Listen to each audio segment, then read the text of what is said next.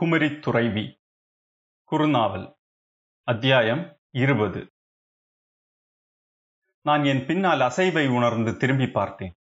அளவாய் நாராயணக்குறுப்பு நின்றிருந்தார். அவரை கண்ட கணம் அதுவரை என்னுள் ததும்பி நின்ற சிரிப்பு வெடித்து கிளம்பியது.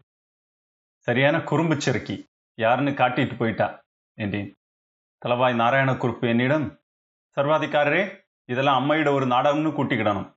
நான் சொன்னதும் நீங்க சொன்னதும் எல்லாம் அர்த்தமில்லா ஜல்பனங்கள். வேண்டாம் எல்லாம் முடிஞ்சாச்சு. சொன்ன சொல்லு நம்முடையதில்லை. அம்மையாடி ஆட்டம் அதை அப்படியே மறந்துடணும் என்றார். நான் ஆமா அம்மைக்கு விளையாட்டு தான் ஆனா குறை வந்துட்டதில்ல பிழை நடந்துட்டதில்ல. நீ சொன்னது போலே செய்ய முடியுமாடான்னு கேட்கிறா. அவளுக்கு நான் சொன்னதை செய்கிறவன்னு காட்டணும்ல என்றபடி உள்ளே சென்றேன். இவான் அங்கிருந்து ஓட்டமும் நடையுமாக என்னை நோக்கி வந்தார். மார்த்தாண்டா நான் உனக்கு தந்தைக்கு வயசுள்ளவன். பிராமணன் என் உத்தரவாக்கம் இது. வேண்டாம் அவிவேகம் காட்ட வேண்டாம். விடு எல்லாம் அம்மைக்கு லீலை. வேண்டாம் என்று கூவி என் கையை பிடித்தார். இது அம்மைக்கும் எனக்குமான விளையாட்டு. நான் செய்ய வேண்டியதை செய்வேன். அதுக்கு முன்னால இந்த வாழை மகாராஜா காலடியில வச்சு பதவி ஒழியணும். இனி இந்த வாள் அவருக்கு சேவை செய்யாதுன்னு சொல்லிடணும். அவ்வளவுதான். இன்னைக்கே உச்சினி மகாளி அம்மை சந்நிதியிலே மார்த்தாண்டா வேண்டாம் சொல்றதை கேளு. நான் வேணுமானா ஆதிகேசவன் முன்னால் இருந்து நீ என் சொல்லி எல்லாத்தையும் திருப்பி எடுத்துக்கிடுதேன். வேண்டாம் இந்த மகோத்சவம் ஒரு மாயையாக்கும். எல்லாரையும் பைத்தியமாக்கிட்டுது இது. என்னை குரங்காக்கிட்டுது. நான் வந்து ஆதிகேசவன் முன்னாடி நோன்பு இருக்கேன். நான் சொன்னதெல்லாம் பிள்ளைன்னு அவங்கிட்ட சொல்றேன் என்றார் திவான். நான் ஒன்றும் சொல்லாமல் நடந்தேன். அவர் என் பின்னால் வந்தபடி மகாராஜாவுக்கு வலிப்பு வந்துட்டுது. சுயப்பிரஜையே இல்லை நாக்கை கடிச்சுக்கிட்டார். வைத்தியரை விழிக்க ஆள் போயிருக்கு. நான் என்ன செய்யறதுன்னே தெரியலையே. மார்த்தாண்டா நீ இல்லாம என்னால ஒண்ணுமே செய்ய முடியாது. நான் உன் கையை பிடிச்சி மாப்பு கேட்குறேன் நான் பிராமணன் உன் காலை நான் பிடிக்கப்படாது சிவீந்திரம் ஆரியன் நம்பூதிரிப்பாடு என்னை நோக்கி ஓடி வந்தார். மார்த்தாண்டா ஒரு பெரிய தப்பு நடந்து போச்சு. ரொம்ப பெரிய தப்பு.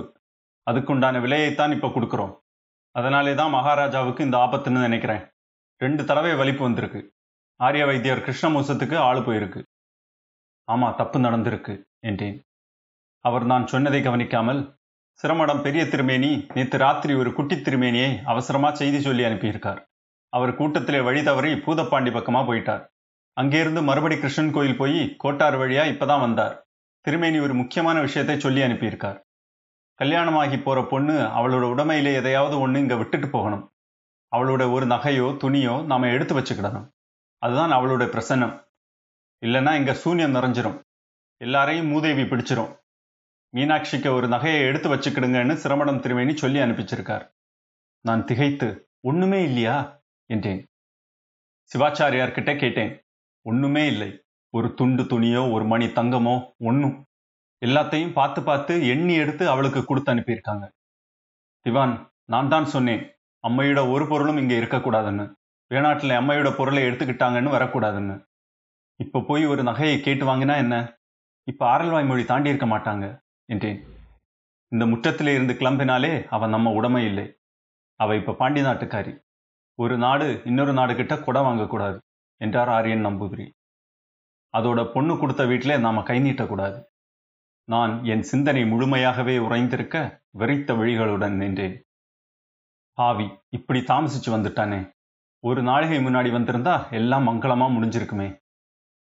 பந்தலுக்கு வெளியில் இருந்து நூற்றுடையவன் கல்லுப்பாறை சுண்டன் நாயர் உள்ளே வந்தான். சுவாமி என அழைத்தான். திவான் போய்க்கோ போய்க்கோ இங்கே ஒரு முக்கியமான பேச்சு நடந்துட்டு இருக்கு என்றார். இல்லை சுவாமி அம்மை இறங்குறப்ப பல்லக்கு சரிஞ்சதுல அம்மைக்கு ஒரு வைர வளையல் உருவி தரையில விழுந்திருக்கு. ஒருத்தன் எடுத்து கொடுத்தான். இதோ இதுதான் என்று அவன் ஒரு வளையலை காட்டினான். இளஞ்சிவப்பு வைரங்கள் ஒளிவிட அந்த வளையல் சிறிய கனல் போல் இருந்தது தேவி மகாமாயே என்று ஆரியன் நம்பூதிரிப்பாடு கைகூப்பி கூச்சலிட்டார். அம்மே அம்மே அம்மே என்று வெறிகொண்டது போல நெஞ்சில் அறைந்து கண்ணீர் விட்டார்.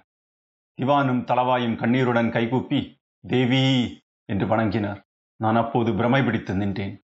மார்த்தாண்டா களவாணி சிறுக்கி நம்மகிட்ட விளையாடி இருக்காடா குறும்பியா இருந்தாலும் கனி உள்ளவளாக்கும்டே என்றார் ஆரியன் நம்பூதிரிப்பாடு. நான் வெடித்துச் சிரித்தேன். திவானின் தோளிலும் தலவாயின் முதுகிலும் அரைந்து கூவிச் சிரித்தேன். தரையில் அப்படியே அமர்ந்து நிலத்தை ஓங்கி ஓங்கி அரைந்து சிரித்தேன்.